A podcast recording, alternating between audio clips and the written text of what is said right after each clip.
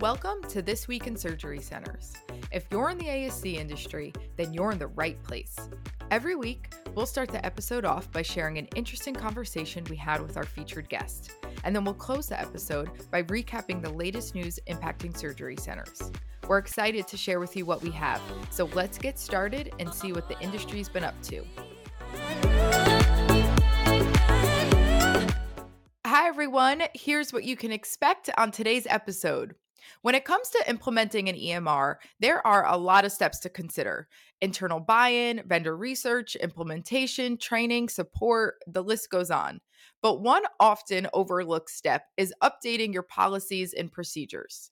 Maura Cash is the Vice President of Clinical Strategies here at HST Pathways, and she is here today to talk us through which policies and procedures need to be updated, which need to be created, and why it matters.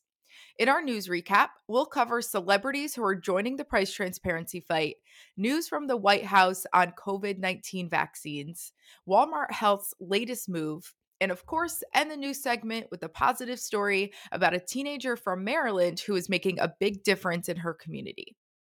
And just a reminder, we are taking next week off due to the ASCA conference in Kentucky from May 17th to the 20th. So our next episode will air Tuesday, May 23rd. And if you will be at ASCA, make sure you stop by HST Pathways booth to say hello and join us for a quick interview so you can be on an upcoming podcast episode. We will be at booth 519. It's a big booth right in the middle of the floor, so please stop by. I would love to see you all. And that is it from me. Hope everyone enjoys the episode and here's what's going on this week in surgery centers. Hi, Maura. Welcome to the show. Hi, thanks for having me. I personally am so excited to have you on today. If anybody is not watching on video, you can't see the big smile on my face. But today we have a surgery center legend, clinical expert, OR manager, celebrated nurse, my sometimes therapist, and a great oh. friend, Maura Cash. Thanks. Um, can you give our listeners a little bit of info about you and your um, experience in the ASC industry?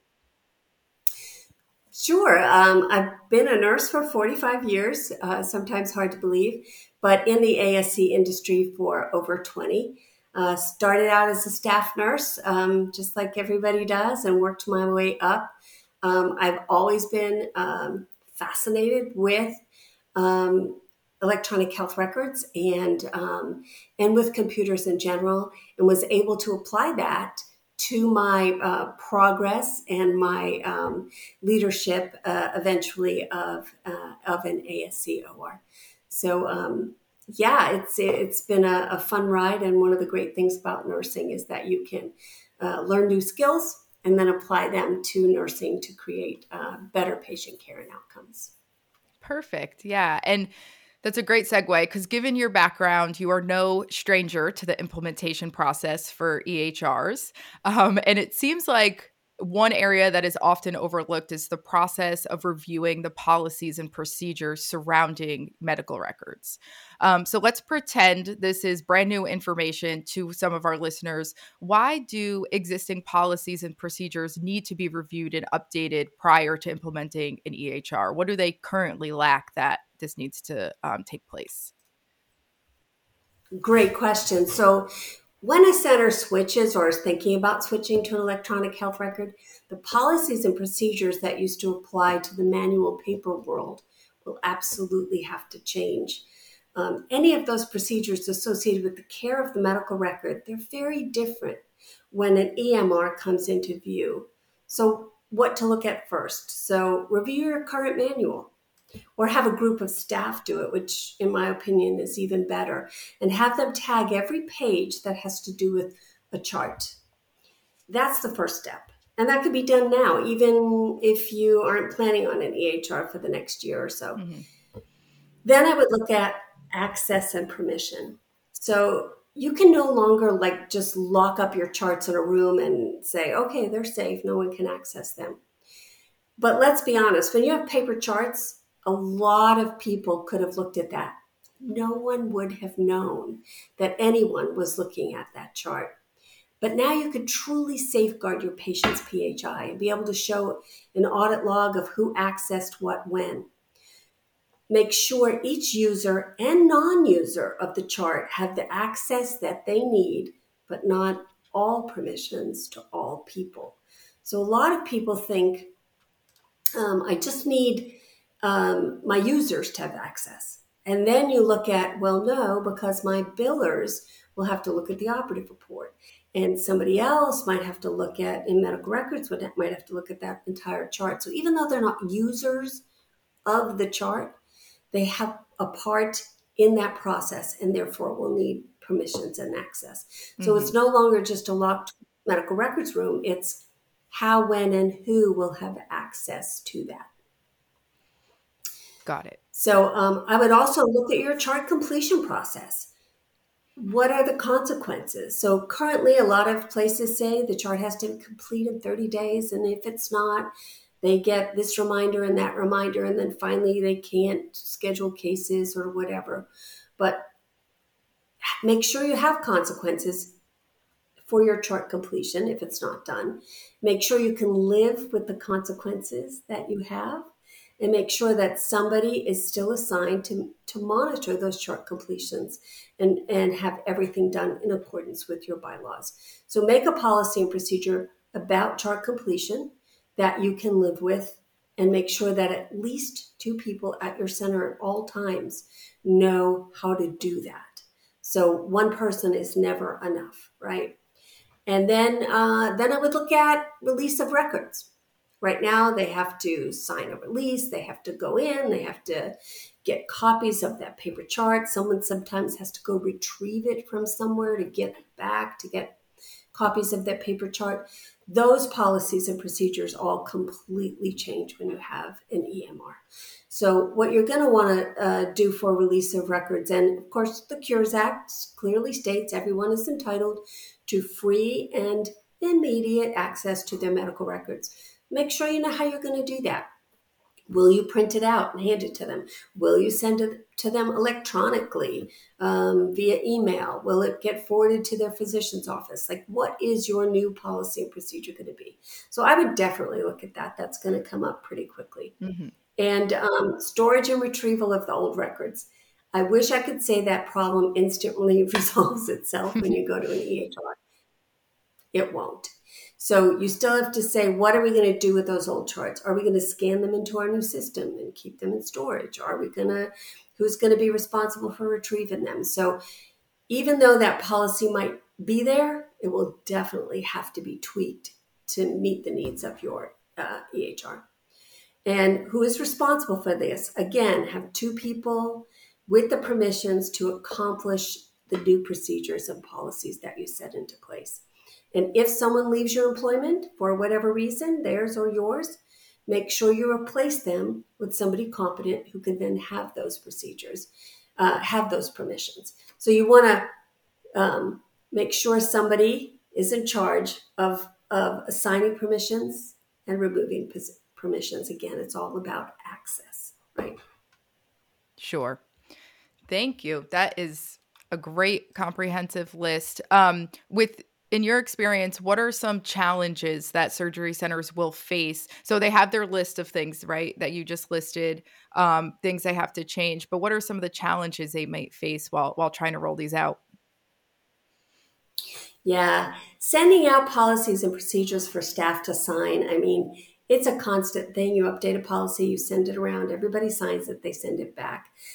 Unfortunately, this is a totally new process to mm-hmm. everyone. Mm-hmm. And it can't just end with here's the updated policy. Read it. Thank you. You're done now. Sign off on it. It's a really good idea to make sure that they understand how they will utilize that policy and procedure and that it will get the results that you want accomplished. So even though you wrote a great policy and procedure, um, that you have to show them how to follow it. So uh, let them practice. Um, let them work through a, a, training environment and run your policies, your new procedures through a training environment to make sure that they're going to work before you uh, push them out. There'll be a lot of ruffled feathers. No one likes change, um, especially people who are really good at their job and they've done it for a long time. And all of a sudden, you're saying all those skills that you've used to complete this in the past um, aren't relevant anymore. The people are still relevant. And while their jobs will change, they don't disappear. So, um, it, change is not all bad, right? I, I would encourage you to to own the change. Mm-hmm. Let some of these experts in the field already explain to them what their new role is going to be and let them own that change and be the, the catalyst to teach everybody else about it. Yeah, and it's interesting because I feel like whenever we're talking about implementing anything new, we always talk about the importance of having the staff buy in and keeping them in the loop and involved, you know, before we even get to this point, so that when we do get here and we are introducing new policies and procedures, nobody's caught off guard. Everybody, you know, to a level expected this to some degree. So, yeah, that makes perfect sense. So, we covered existing policies and procedures that need to be changed and updated. But what about ones that will need to be created brand new and from scratch? What does that look like? Yeah, so um, I mean, I can give you a few, but every center is a little bit different and they're going to stumble upon something and go, we don't have a plan for that. So, um, what, what the first one I suggest is um, remote access. Will you let your users access the system from home or from their office? Who in the physician's office will be allowed to have access? what are the exceptions to that rule? You're going to have them. You're going to have somebody who's on extended leave who has a chart that's incomplete. How are you going to get them? If even if you don't allow remote access, are you going to have exceptions to that policy, including um, you know, what are you going to do if somebody is let go from your center for whatever reason and they have incomplete records? How will you get those records complete? What is your process for that? And really, policies and procedures are just about, you know, the policy is the main goal, and the procedure is the process that you follow to accomplish your goal. So, really keep that goal in mind, but make sure that you give everybody a little room to use their um, their common sense, their years of practice, their expertise in their field. So remote access is definitely one. The other one that people don't think of, and it always kind of surprises me a little, is the device. Someone mm-hmm. has to handle the device and the hardware. You have cleaning, you have storing, you have charging, you have setting it up, you have the firewall, you have access, you have B- BYOD, which kind of a new term uh, since EHRs. Bring your own device. So you're going to have doctors who want to bring in their iPad. With EHRs, nothing is stored on the device. Everything is stored in the cloud. So having them bring their own device into the center is really not a security risk as you might think, as long as they have the same firewalls and protections up. But you need to address that because it is going to come up and you want to make sure that you have policies around it. And then the biggest new policy I think that comes out of this is downtime. Nobody likes to talk about downtime. Sure. But there are many reasons why your system could go down. Your Wi Fi could go down. The building across the street could be having work done and somebody's digging up the road. You have to have a backup plan for what happens in downtime. Where are your paper charts? Who is the go to contact person, the main person? Uh, what is your process? Who do you call first? Who do you call second? Who do you call third? Who communicates that to all of the staff? If you decide to go to paper and you've used paper charts and the crisis is now over, how much of that information gets posthumously entered into your EHR to keep your report straight and keep your information straight? So um, it's really important to add that section to your emergency plan, what to do just like you would for a tornado or a hurricane, what to do with downtime on your electronic health record. And the last one I would suggest uh, is around HIPAA. We've all heard HIPAA.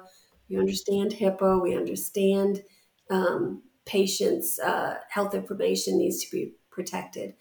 But with an electronic health record, you can actually prove it. You can actually run audits and say, no one who shouldn't have had access to this chart has accessed this chart. And you need to run those audits and you need to come up with a policy and procedure how you're going to run those audits, how often you're going to run those audits. Are you going to run it when you have a high profile patient? Is that going to be your standard that you follow? And most importantly, what are you going to do when someone accesses a chart that they should not have accessed? People mm-hmm. are curious. Um, a couple of years ago, George Clooney was in a um, in an accident and he was in a hospital, and a bunch of nurses accessed his chart, and it was yeah. audited and found out. Um, George insisted that these nurses not be fired, and I think that was really uh, nice of him. But in this day and age when staffing is so hard to find and recruiting is impossible, maybe you don't have a one and done policy here. Mm-hmm. Maybe your policy, if someone accesses a chart that they shouldn't be, is that they go to a training class for HIPAA and they get another chance, right? And then you monitor them success successively. Um, but make that a policy, outline your procedure, make sure everyone knows what the consequences are because you're going to have to enforce them. Sure. So we're okay. So just to sum sum it up, looks like we're looking at four new policies: the remote access, the devices and hardware, the downtime, and and HIPAA. Yeah, and that's probably just skimming the surface. Sure. Depending on how in depth your policy procedures are now, but I would definitely create those. Yeah. Yeah. And in the process of creating the new ones and updating existing ones, which members of the team um, do you typically suggest bringing in to be part of this committee and, and process? Yeah, so honestly, in my experience, it was just um, me on the weekends sitting there trying to create policies. And I do not recommend at all.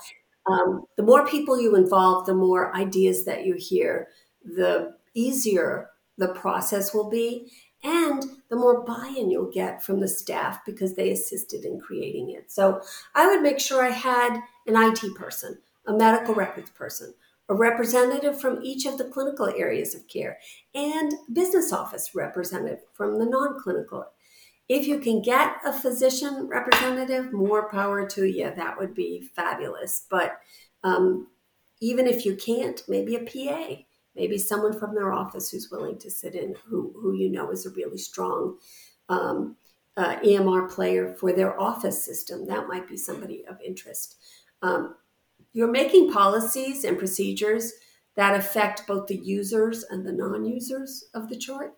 Mm-hmm. So you need to make sure you incorporate those people into your committee if you can create a committee to do that. Sure. Yeah, maybe. if you sense. can't create a committee, Erica, um, there are so many resources uh, online in your associations, in blogs um, that abound in your community uh, other people you've networked with, those are the people that you can reach out to and say, you know, we're a small center. We all wear a ton of hats, and I just need some help on this input. And um, you, your vendor should be able to hook you up some, with some people who are using the system now, who you could get gain from their experience as well. Yeah, that's a great call out. And I, I also feel like on ASCA Connect, I see stuff about policies and procedures all the time. People are always asking, hey, what do you guys have for this, you know, specific policy? And uh, people are more than welcome, more than happy to share. So absolutely. Yep, that's a great call out. And let's say somebody does not take the time um, wouldn't be any of our listeners, but let's say somebody doesn't take yeah. the time to update and create new policies and procedures. What are the implica- implications of of getting this wrong and, and not doing that? You're going to have some chaos. You're going to have yeah. some initial chaos that you can avoid. Um, uh, at the last minute, somebody's going to say, Who's setting up users? How do I get in? I don't have the right permissions uh, don't I have access to that? I need access to that. I need this. I need that. Mm-hmm. Oh my gosh, this isn't working right. What do I do? If you don't have uh, some policies and procedures, um, instead of coming up with this through through each record, you, you that day, day by day by day, you're going to have another issue, another issue. So um, that that first three weeks of your EHR go live um, will be much more chaotic for for you as the um, as the team lead in charge of the EHR, but also for all of your people who are not only now learning a new system, but learning all the new policies that that need to be put into place on the fly to handle some of these issues. So um, I would, I mean, if you don't have some of these things in place beforehand, um, you, you will have a much more difficult go live. And yeah. if your next accreditation survey um, is coming up in within three to four months of starting an EHR, uh, you're really going to want to make sure that those policies match because um, they're going to read that we lock the medical records room uh, uh, at the end of the day and it's always manned by this many people. They're going to say oh where's your medical records room? Oh yeah we're electronic now we don't have one. So sure. you uh, that, that doesn't usually fly with surveyors um, especially if you've been on an ehr for several months so uh, i would get certain things absolutely down and then it's okay to say it's a work in progress um, I'm working on updating a lot of our policies and procedures. We just went live a month ago, two months ago. They will understand that as long as they know that you know you've got to update these and that you're in the process of doing it. And that's okay. They they uh, they do have um, real understanding that this is uh, a continued process. It's not a one and done kind of thing. Sure. Yeah. Yeah. Makes sense. And again, I don't think, you know, I feel like everybody probably understands they have to do a little something in this arena, but probably, you know, it's good to have a reminder of, of the depth of it and, and what you need to do.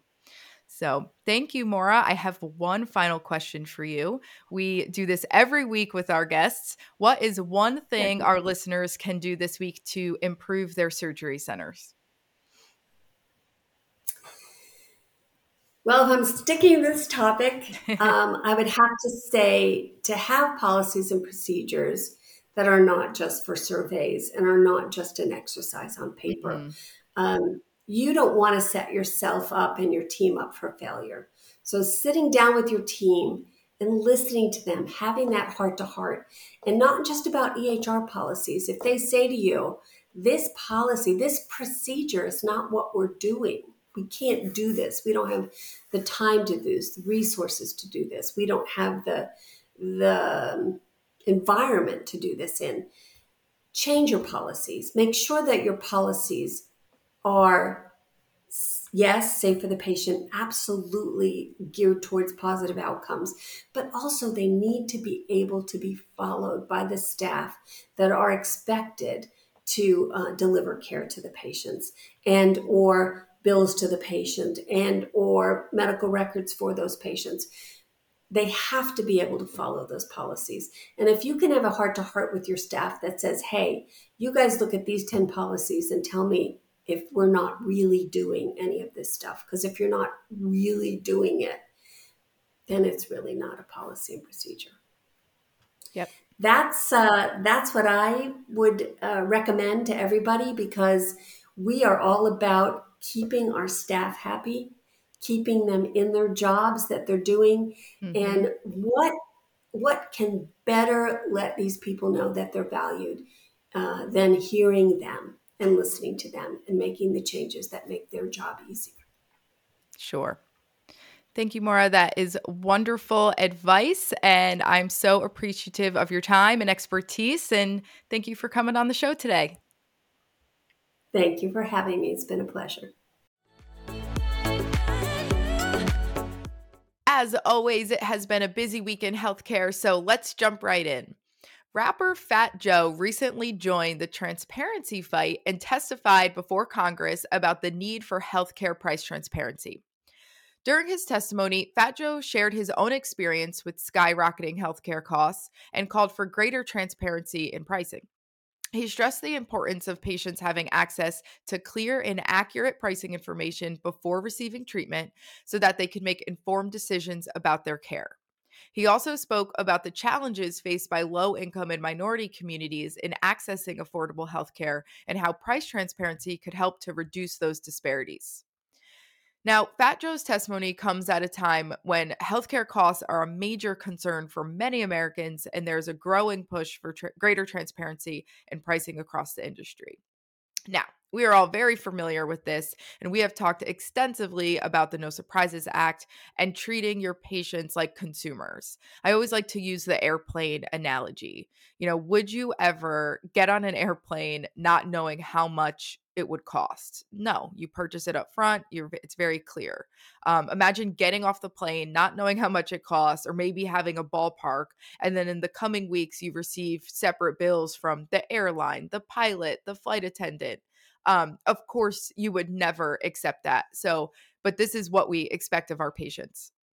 So, as patients continue to struggle with rising costs and lack of access to affordable care, advocates hope that increased uh, transparency will help to level the playing field and make healthcare more equitable for all. So it's great to see someone like Fat Joe using his platform to raise awareness about such an important issue. Um, the more voices, the better. So we'll be keeping an eye on this story as it develops, and we hope to see more progress in the fight for healthcare price transparency um, in the near future. Big news from the White House. The Biden administration has announced that it will be ending COVID 19 vaccination requirements for federal employees, contractors, international travelers, and CMS certified facilities at the end of the day on May 11th, 2023. So, depending on when you're listening to this, the requirement might already have been lifted. The decision comes as the country continues to progress in the fight against COVID, with vaccination rates steadily increasing and case numbers declining. The administration has emphasized that vaccines remain the best tool for ending the pandemic, but that the time has come to shift focus towards encouraging vaccination versus mandating vaccination. So, under the new policy, again, federal employees and contractors will be encouraged to get vaccinated, but will not be required to do so. Um, and, you know, those 6,000 or so CMS certified surgery centers will also no longer be subject to vaccination requirements. Um, and as you can imagine, the announcement has sparked plenty of debate uh, with some criticizing the decision as premature and risky. However, others see it as a positive step towards encouraging more people to get vaccinated voluntarily. In our third story, Walmart Health, the retail giant's healthcare division, is expanding its services in Oklahoma.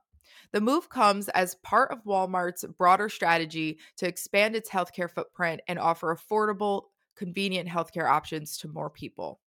Walmart Health Clinics offer a range of services, um, including primary care, dental, uh, behavioral health services, as well as lab and x rays. The company aims to provide high quality care at a lower cost than traditional healthcare providers, making it an attractive option for many consumers.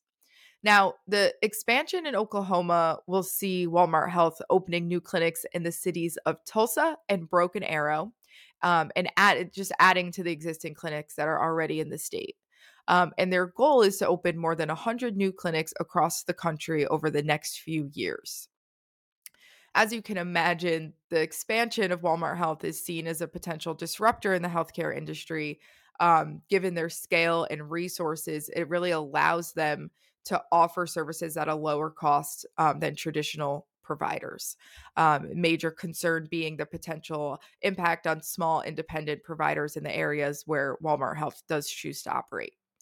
Um, so, this is a story that I'm particularly interested in as we talk about price transparency and rising costs of care, um, and couple that with social determinants of health, um, including the transportation story that we reported on last week.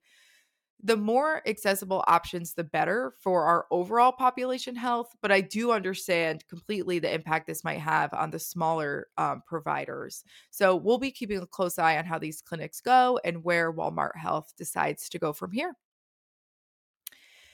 And to end our new segment on a positive note, Emily Bhatnagar is a 19 year old from Maryland, and she has donated over 15,000 books to children undergoing cancer treatment via her book drive for Love and Buttercup. Her father was diagnosed with stage four thyroid cancer in 2019. Also, happy to report he is um, alive and well now. Um, and she just couldn't imagine children going through the same experience. So she decided to organize a book drive for pediatric cancer patients to bring joy to their lives and to their day. Now, it's been almost two years that she started her first book drive, um, and she has been able to collect and donate over 15,000 books to local hospitals in the DC area. Um, and if you would like to support, check out her Instagram at For Love and Buttercup. And that news story officially wraps up this week's podcast. Thank you, as always, for spending a few minutes of your week with us. Make sure to subscribe or leave a review on whichever platform you're listening from. I hope you have a great day, and we'll see you again in two weeks after ASCA.